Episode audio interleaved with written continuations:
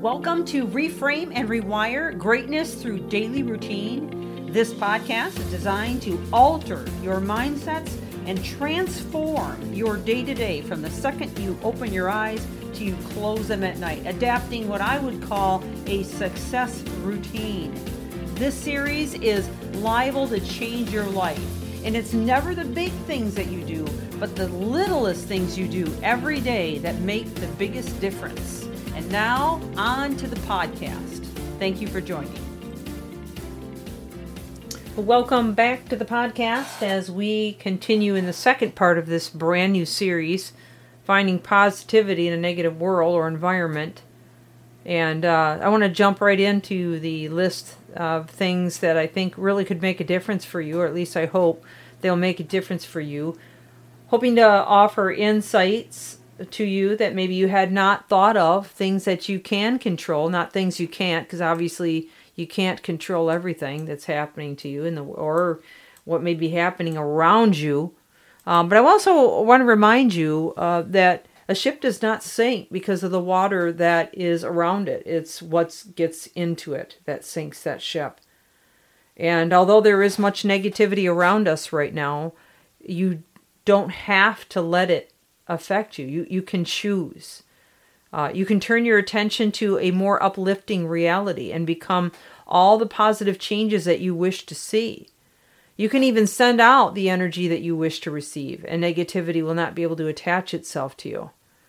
Despite all the horrors and tragedies we see in the world, there are still plenty of ways to keep your wellspring full of positivity. So, my number one on this list of things I intend to share with you is to surround yourself with loving people and with those who will bring out the best in you. The company that you choose to keep should inspire you, support you, and bring your best self to light. If people you hang around don't make you feel loved and respected, then maybe it's time to reevaluate who you're hanging around with, who you're spending time with, who's filling your ear every day, who you're getting caught up in in work conversations, who you're getting caught up in phone conversations or chats or Facebook posts or whatever. Focus on people who spread love and a zest for life not those who are perpetuating hate and fear and gossip and slander and anger and negativity. Because, as I've mentioned many times in all of my podcast series, well, not all of them, I guess many of them, is that you're wiring in neural pathways and neural networks with everything that is fed into you. And I don't think I can really repeat that too much because I think it's that important to realize and to remember. You know, oftentimes I even have to remind myself, look, Michelle, you're wiring this in. Do you really want to spend time here? we got to ask yourself, yourself those questions because what you wire in is going to become those inner voices that you have to put up with day and night.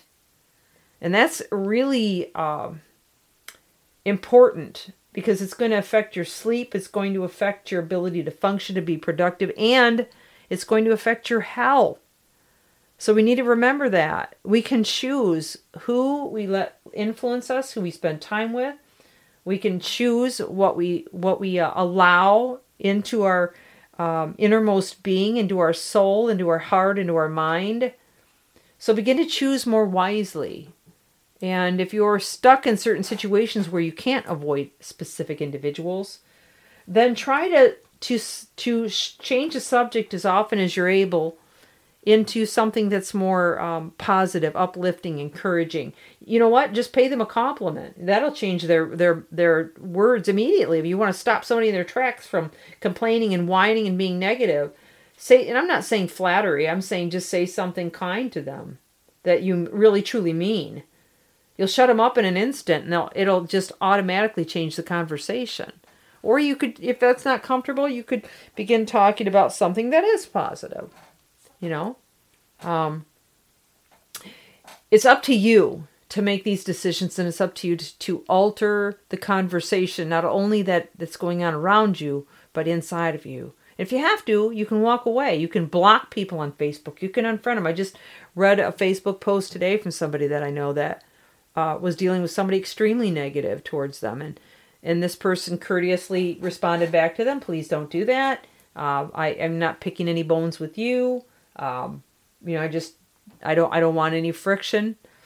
You know, and it's not really my business whether they should or shouldn't have posted what they did. That, that's that's neither here nor there. But everyone has the option to scroll past it. They don't have to respond to it, right? And, and this person chose not to, so she ended up unfriending them, and, and you know, and that's fine. You know, we, we have definitely have those those options when it comes to Facebook audience, especially those we don't have to relate to on a day to day. But but my point is to be more selective, to begin to choose who's influencing you, what's influencing you, and decide to dwell more on the positive and help others to dwell on the same.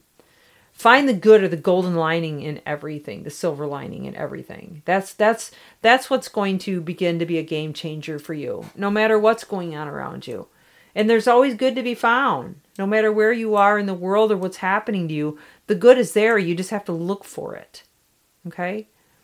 So i am running out of time. I've got maybe about 45 seconds left here in the time that we have left. Um, i want to encourage you to try you know uh, pulling in a book or grabbing a book, an audio book, or uh, you know, listening to a podcast similar to this, or you know, so maybe something else that's on the positive end, and just begin to replace whatever you have in your life that's negative with that, with those positive vibes, with the positive thoughts, and um, and begin to make better choices in, in who you're allowing to bend your ear. Well, that's all that I have for today. I will come back tomorrow and share another tip. Um, and try to give you some new thoughts. Um, so please come back. This is Michelle Steffes, Reframe and Rewire, encouraging you to seek the good in all things. Talk to you soon.